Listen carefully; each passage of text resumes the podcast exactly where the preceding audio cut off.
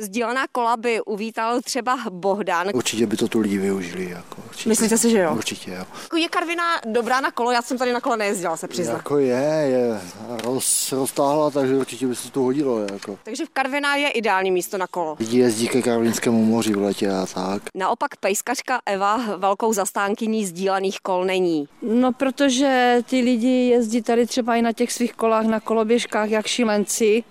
My uskakujeme, takže ještě jestli kdyby někde byly nějaké kola k půjčení, tak já si to nedokážu představit.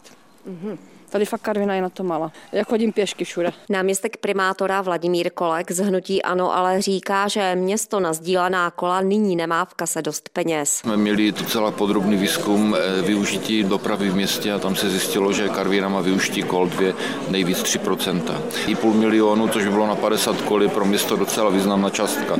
Takže zkusme oslovit soukromého investora. Petr Daněk z Centra dopravního výzkumu sdílená kola pro Karvinou úplně nezatracuje. Z mého pohledu bych to vyzkoušel. Otázka je třeba na rok. Jo? Otázka je těch, těch financí, které by město Karviná do toho muselo dát. Zkusil bych to, jak se to v Karviné eh, prosadí, jaký lidé budou mít zájem. Pokud by se sdílená kola v Karviné osvědčila, město by třeba za rok program z rozpočtu zaplatilo. Z Karviné Andrá Brtníková, Český rozhlas.